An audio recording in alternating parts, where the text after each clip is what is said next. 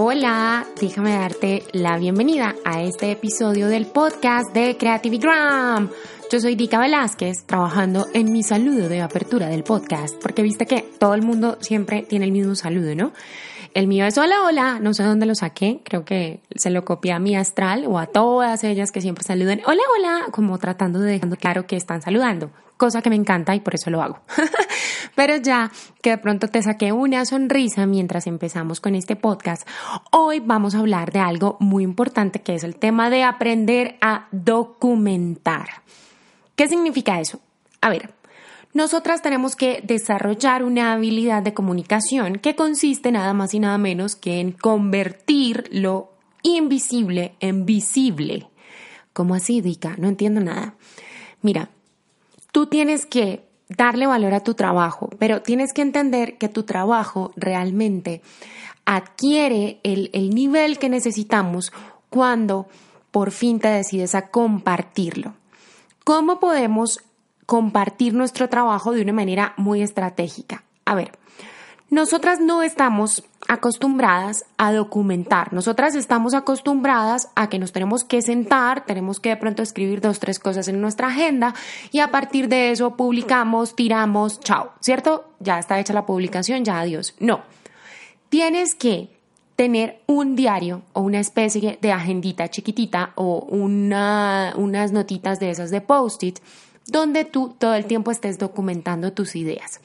Y esto porque es importante, porque cuando nosotras escribimos, cuando escribimos lo que estamos haciendo es poner en papel, hacer tangibles nuestras ideas. Si nosotras escribimos una idea, volvemos sobre esa idea, la trabajamos, volvemos y escribimos, volvemos y la repensamos, es un proceso creativo.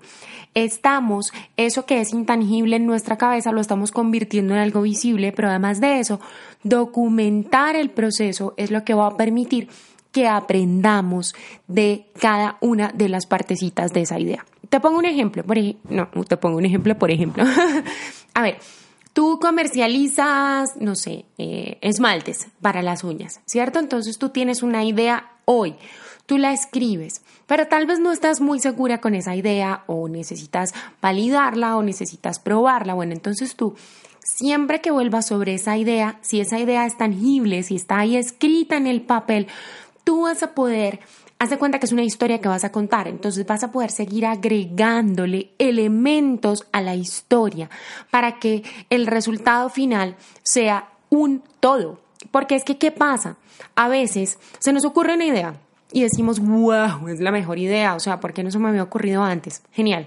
Y después resulta que nos vamos a cocinar, nos vamos a hacer una llamada, nos vamos a mandar un mensaje, nos vamos a atender a nuestro bebé, nos vamos a hacer cualquier cosa y esa idea se va derritiendo como el hielo que dejas afuera de la heladera o fuera del congelador. Ya que tengo de pronto tu atención con ese ejemplo del hielo, que me parece muy chévere, no sé a quién se lo escuché, pero me lo robé o se me ocurrió a mí, bueno, la verdad no lo sé, pero me encanta. Bueno, ya que tienes claro eso, tú tienes que estar en la capacidad como de refrigerar tu idea. Entonces tú hoy piensas, bueno, yo los esmaltes los quiero vender así, pero resulta que tú sales, te sometes a, otra, otro discurso, a otra conversación o lo que sea con alguien que te da otra idea para que tú puedas comercializar o producir contenido para comercializar ese esmalte. Entonces tú la anotas. En la noche llegas a tu casa, lees esas dos ideas y dices, ah, ok, listo. Entonces yo voy a crear mi idea teniendo en cuenta esto, esto y lo otro. Después resulta que ves algo en Netflix y te surge otra idea, otra idea que puede nutrir esas otras dos ideas, ¿ves?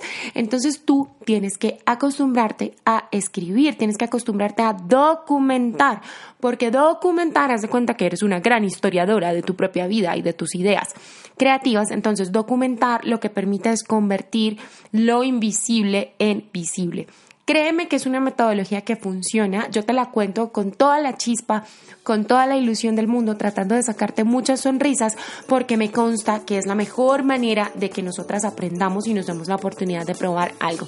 Así que por favor, quiero verte con tu agendita chiquitita de ideas donde vas a ir desarrollándolas para que el hielo no se te derrita. bueno, y esto es todo en esta pequeña pero letal dosis de Creativity Gram. Soy Dika Velázquez. ¡Chao!